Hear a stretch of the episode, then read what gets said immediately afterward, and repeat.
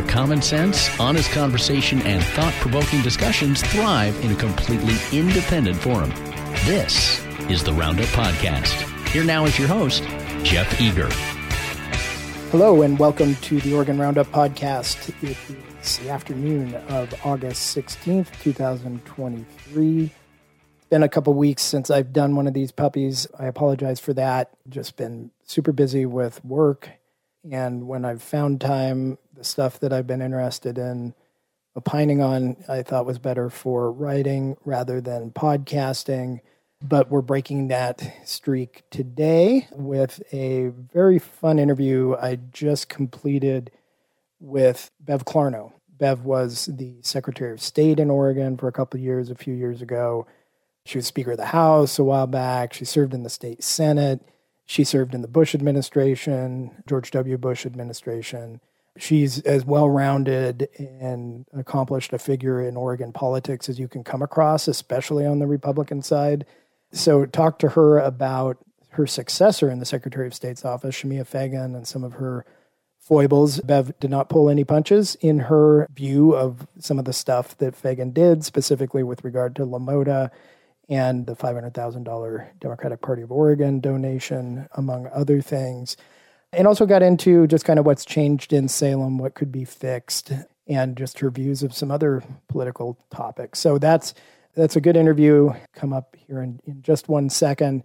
Appreciate you listening again. If you uh, have not not subscribed to this thing, uh, you can subscribe to it and the newsletter uh, at OregonRoundup.substack.com. You can also subscribe to the podcast on your podcast app of choice, Apple Podcast, Google Podcast, other things called podcast, so that it's delivered right to your podcast player when it's available, when a new episode is available. I know that's how I get these things because I listen to quite a few podcasts and they just show up in my little Apple podcast thing.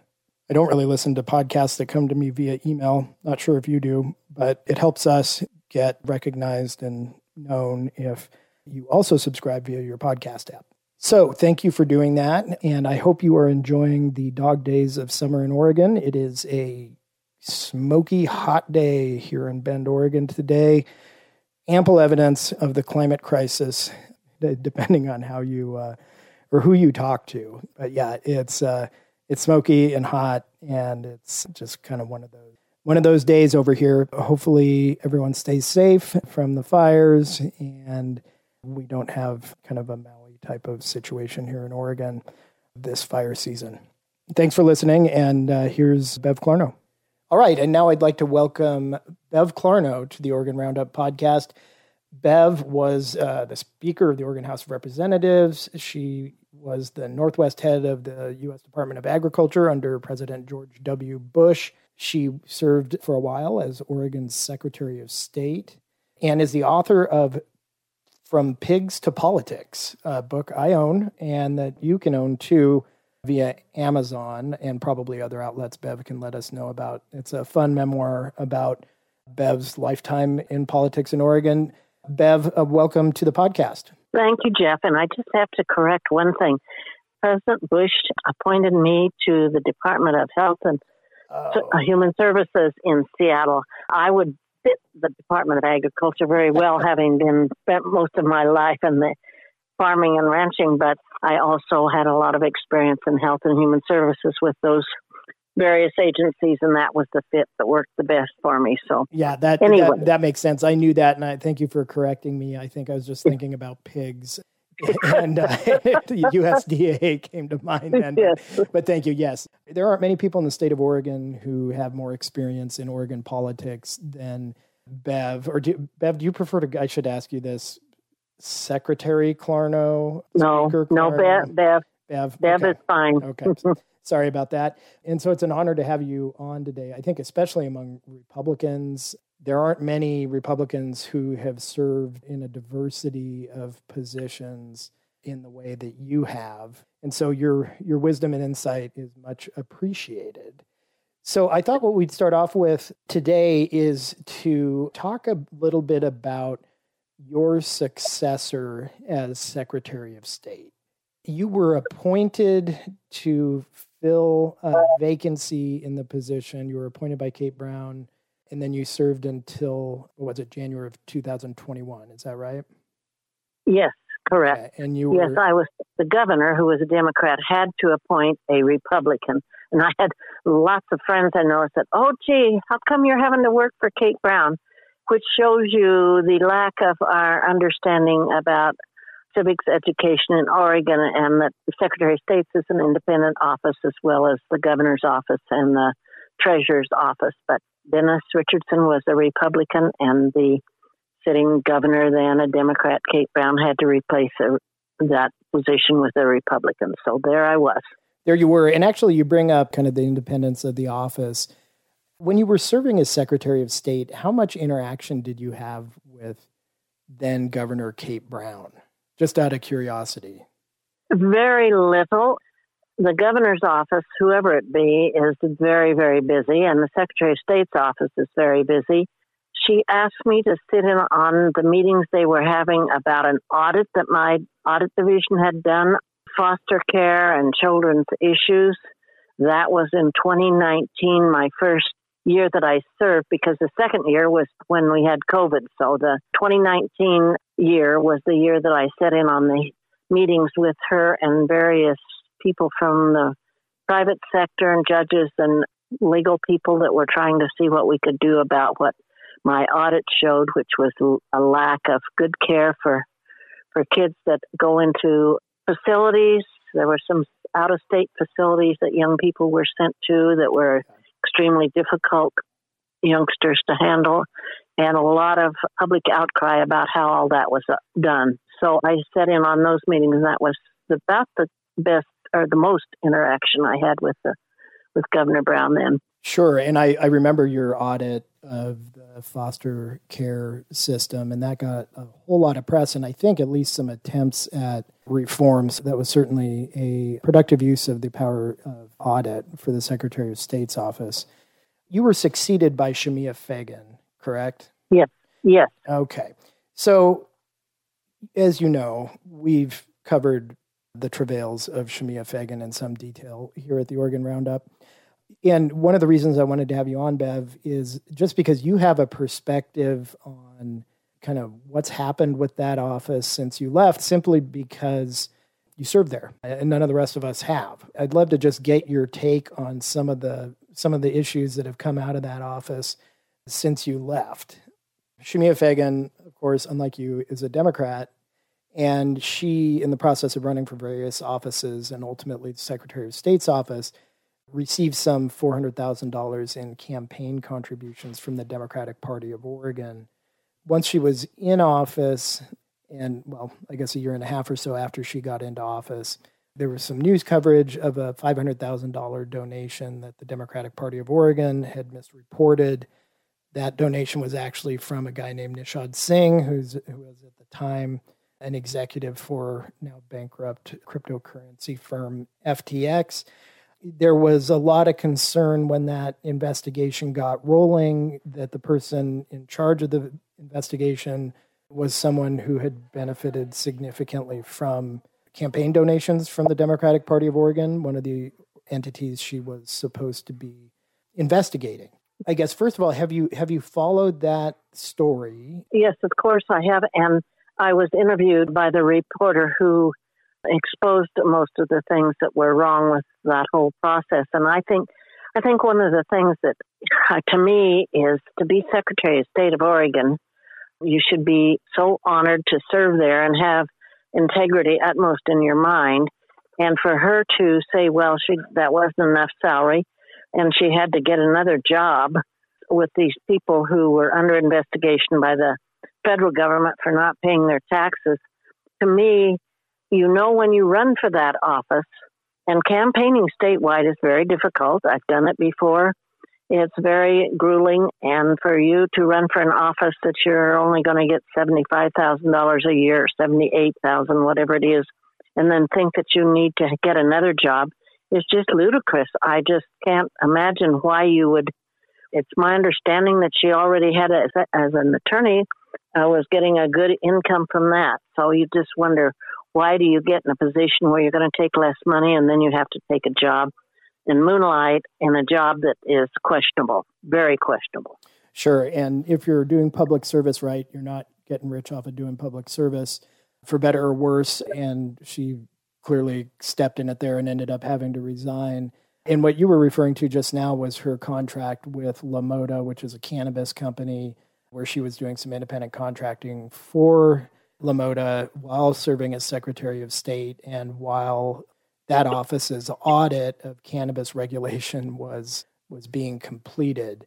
In just to back up just a little bit, are you familiar with this donation to the Democratic Party of Oregon that also was investigated by the Secretary of State's office? Are you familiar with that? Yes, just from what I've read in the media, Jeff. Okay, that's all okay. I know.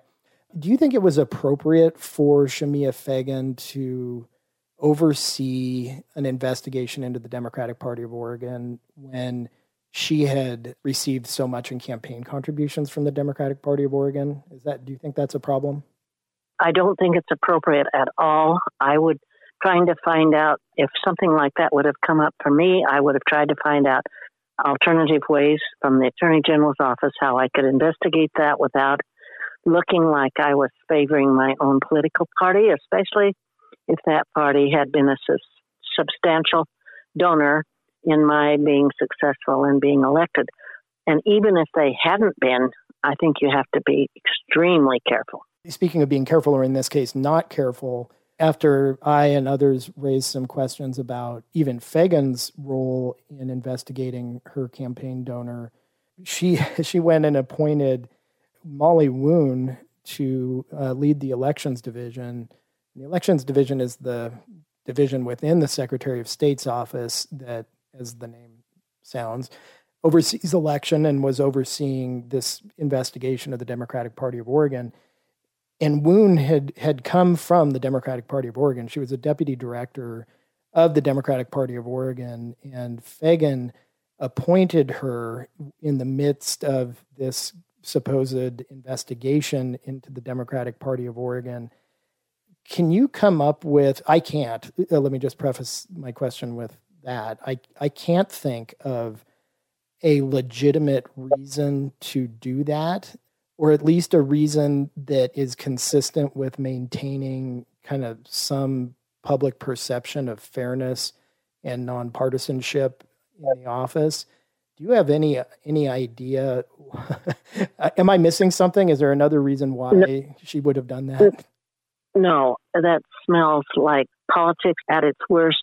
I will tell you that I left the Senate when I was in the Senate in 2003 for the Seattle appointment, and there was a little bit of partisanship. And when I returned in 2019, I was astounded at the partisanship and how divisive everything was.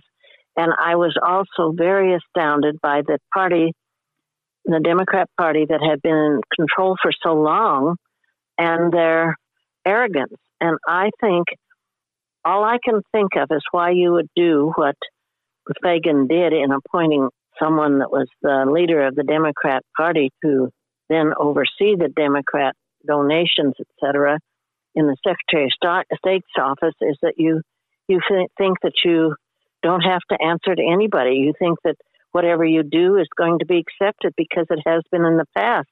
And a lot of these people that rose to power so quickly and were helped to become statewide offices are people who think that there's nobody who's going to stop them. And I think that's a terrible attitude in politics. It's just sad. Yeah, and it sure it sure hasn't worked out well for Fagan, and maybe she was the one that finally pushed it too far. I want to kind of dig into a little bit of something that you said earlier, which would be the relative lack of partisanship when you were involved with the legislature in the 90s and early 2000s, and then what you observed when you came back to serve in Salem as Secretary of State in 2019. What are some differences? You said that it was just much more partisan. What what were the things you you observed that made you realize just how partisan it had become? I would meet weekly with the members of the Ways and Means to discuss many issues I had before that committee in the Secretary of State's budget, and that there was several times that the leaders of the Ways and Means accused me of asking for something for the audits division or this or something that the audits division has done that was partisan. And I was very proud of my audits division and the whole team there. And they weren't political and tried very hard to not be political. And I was offended that I would be accused of that right in front of a whole group of us who are in front of this Ways and Means Committee, not in a committee hearing, but in a general discussion.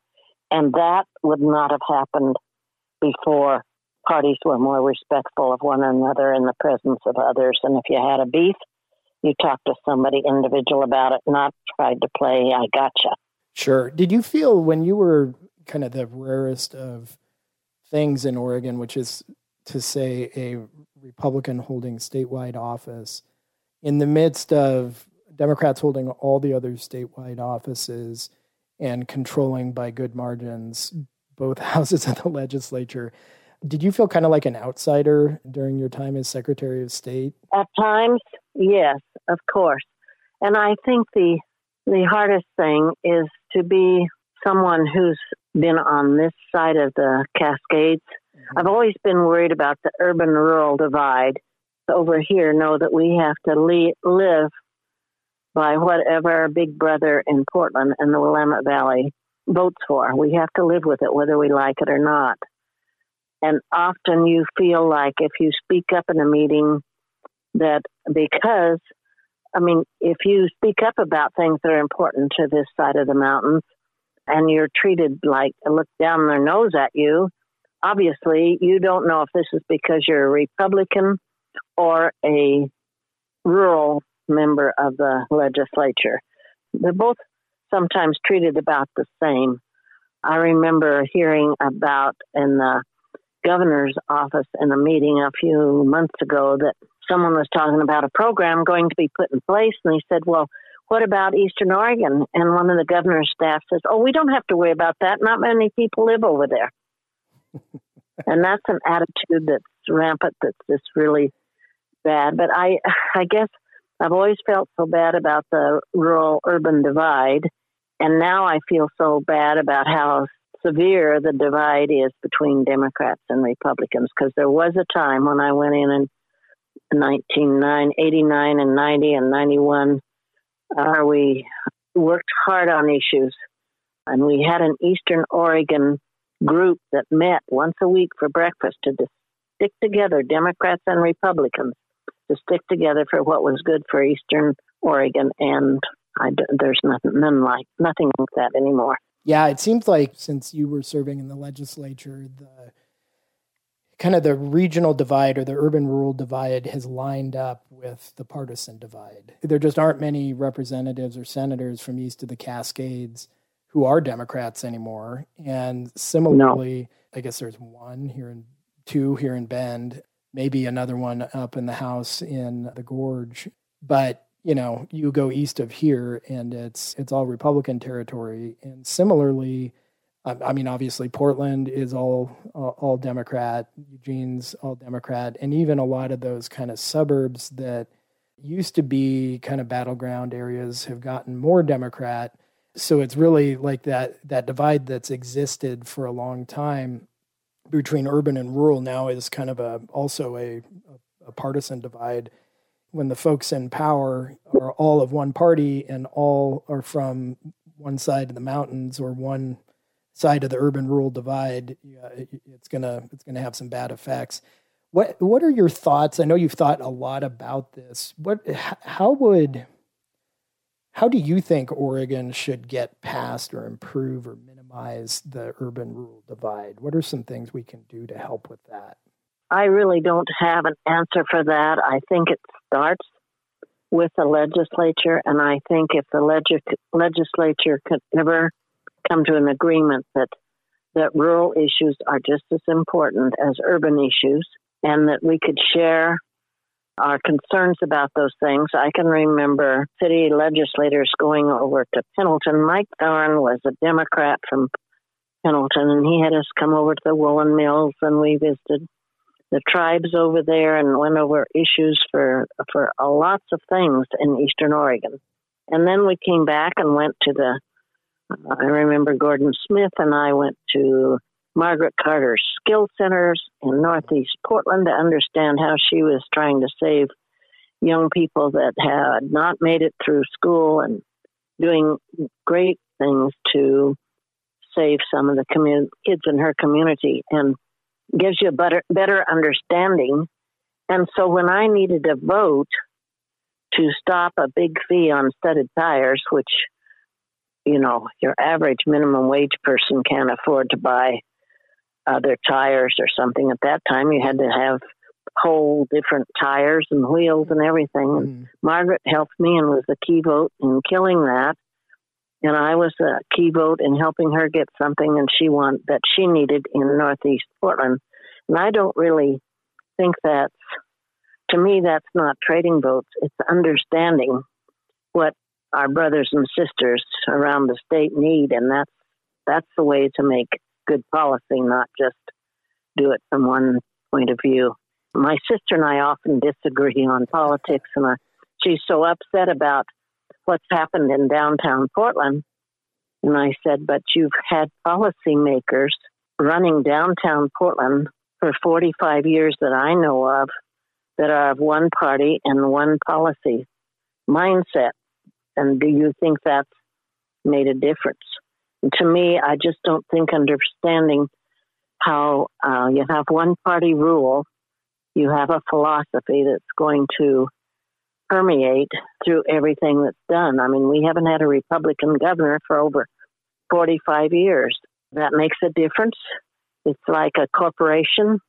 The guy that's headed the corporation doesn't hire people that disagrees with him. He hires people that work from the same ideology he has. And every agency, that's the way they're all operated is from the perspective of the governor's ideals and policy.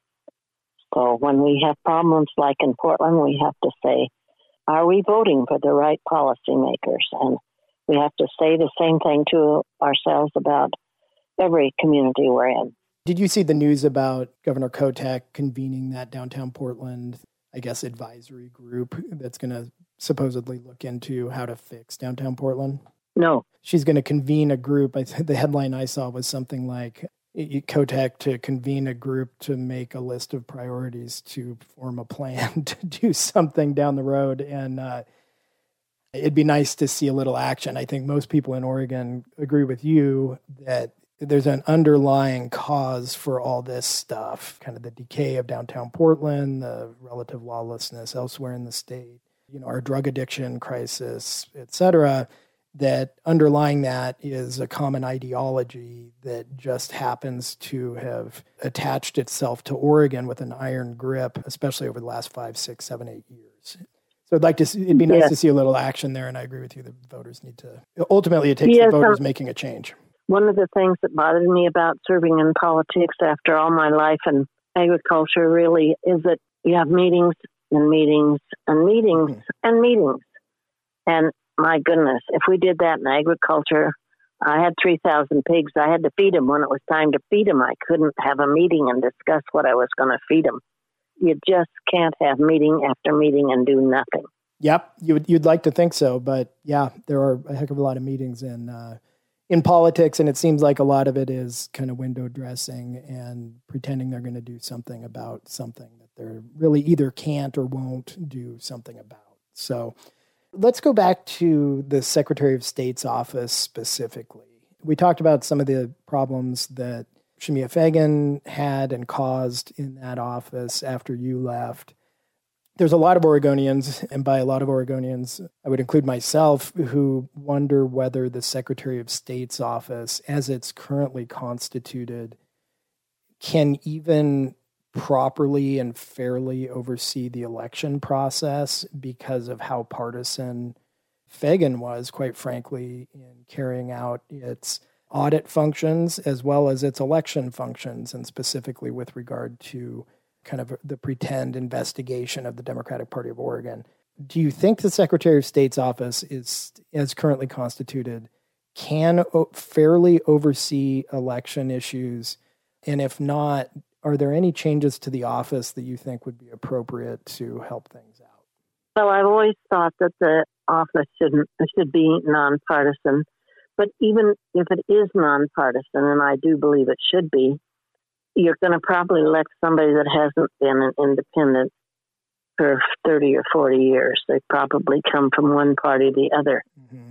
And I think you just, to me, when you take on the responsibility of being the guardian of the seal of Oregon and to oversee fair and honest elections and to um, have fair and thorough audits. And there's other things, of course, we do in the Secretary of State's office, but those are the main functions that I think you need to be as uh, careful and as full of integrity and honesty as you can possibly be. I had a situation where when people file their voters pamphlet statement, um, a, a Republican group, not an individual, a group, filed and filed late.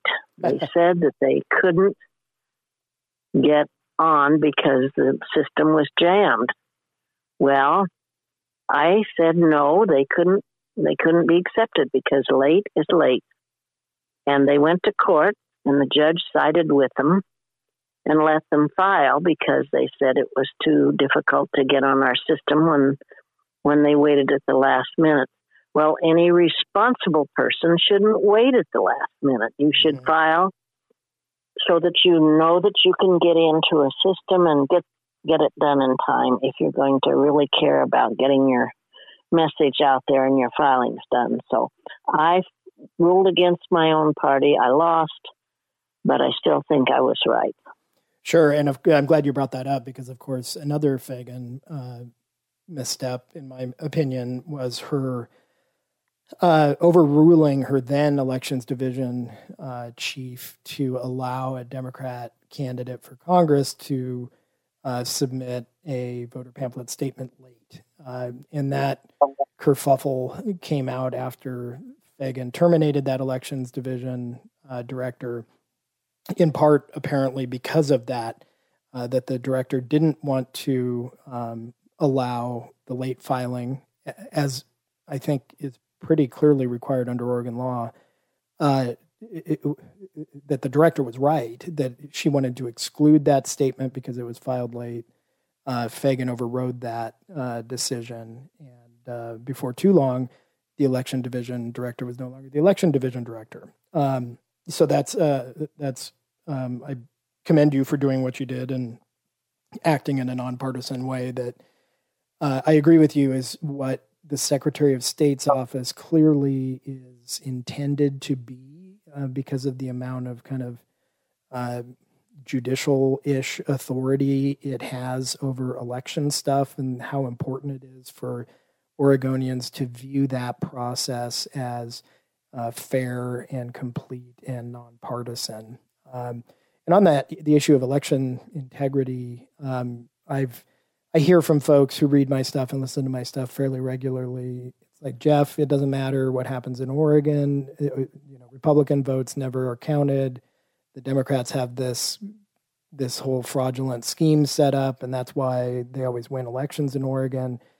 And um, you know, I'm certainly not bashful about investigating and writing about things Democrats or others are doing that I think is improper. But when I ask these folks who email me, okay, well, show me what are you talking about, and um, they usually don't respond. And when they do, it's not very uh, convincing, even to me, someone who's written critically about um, you know all manner of things that the Democrats who run Oregon are doing. I, I just haven't even seen the merit in writing about it. Um, you oversaw state elections, uh, including uh, a very big election in 2020 when you were Secretary of State. What do you think about the state of election integrity? By which I mean, if you're if you cast a vote in Oregon, is your vote going to get counted? You know, did you see issues of fraud? If so, how much? Kind of just your snapshot of what you think about election integrity as a Republican who served as Secretary of State. I obviously believe that we had a very good election and that we have integrity in our election system. Certainly, I felt it when I was there. I did have some exposure to my elections director talking about national meetings that he'd gone to and various machines. Every state can do their elections different and have rules and regulations about their elections, but my elections director then let me know that some machines are easier to tamper with, I think is the word he used. To set up with algorithms. I don't know if that ever happened, but he said that our machines were not capable of having that happen. He believed we absolutely had elections that were very fair and honest and straightforward as far as everybody getting to vote. And I think the only thing that we ever heard is complaints about people harvesting ballots where they go various groups, whether it be unions or clubs or whatever, go around and to their membership and pick up their ballots to deliver them. And I hope the legislature will make that illegal someday because I know my daughter works in a facility in Bend, a care center for seniors, and that someone knocked on her door the night before elections and said, Well, so and so lives here and we want to get her ballot. And my daughter said, It's late and she's in bed and you can't see her. But that's pretty intensive. Uh, they're going to go around to facilities and get old people's ballots to make sure they voted. Yeah, definitely some possibilities for fraud when you have that kind of situation arise. And, you know, like I said, I certainly open to the idea that fraud occurs. Would love to investigate and write about it if it looks like it has occurred on a wide scale basis that would change the outcome of an election.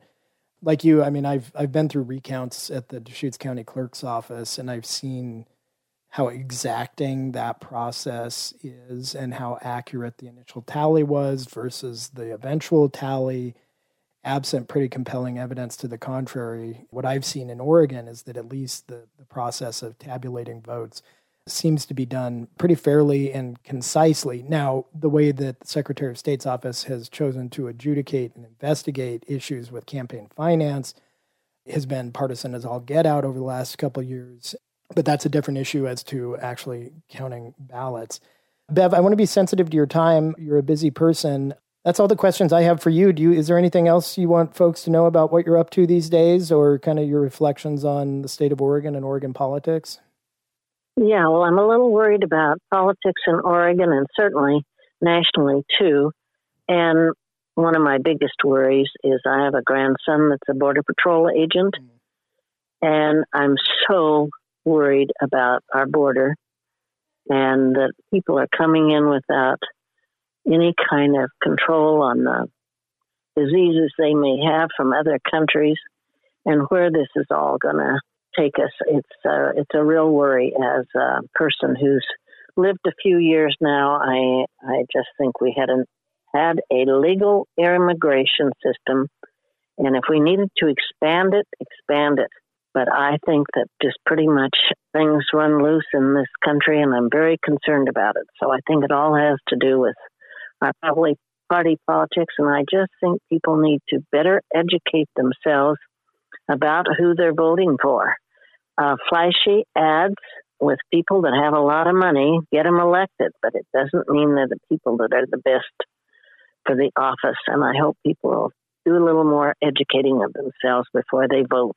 Yeah, that'd be nice, huh? And you're right. You're right about the border crisis. It would be nice if there was. Uh, you know, people say we need to reform the immigration system. It would be nice if we just had a system that actually was in effect and enforced so that we're at least talking about changing laws that are actually enforced rather than the current state of affairs, which is, by all appearances, pretty lawless down there. So, thank you. Is it your nephew who serves as a Border Patrol agent? A grandson. Grandson. A grandson. Well, thank you. Yeah. Please pass my thanks along to him for his service yes. in doing that. That's I know that that can be a thankless, difficult, and probably often hot job. To perform. And thank you so much, Bev, for your time and sharing your insight in all these issues. There's no one better we could have on this podcast to kind of put what we're seeing in Oregon in context versus what's been going on here previously. Well, thank you for having me, Jeff, and thank you for your newsletters that you write and giving an opinion on some things that maybe none of us would know about if you didn't write what you do. So thank you. Thanks, Bev. Okay, bye bye. I hope you enjoyed that interview with Bev as much as I did. She really brings a perspective to this stuff that is different than pretty much anyone else I could have had on the podcast. I remember when I was running for Bend City Council way back in 2008 and was speaking at some event, and Bev was there. You know, I gave my learned views on whatever topic was at hand, and she kindly came up to me after the event and said, You know, Jeff, sometimes saying less is better. she said it very kindly, more kindly than that sounds. And if you know Bev, you know that she meant it in the most positive way possible. And because that's the type of person she is, trying to help people. Super nice woman, really accomplished, has done some really cool stuff in Oregon. So I was happy to have her on. Thanks again for listening. We'll be back hopefully next week for another podcast and stay tuned for some newsletter fun coming up soon. Thanks for listening. Thanks for listening to the Roundup Podcast. To share your thoughts with Jeff, you can email him at jeff at OregonRoundup.com.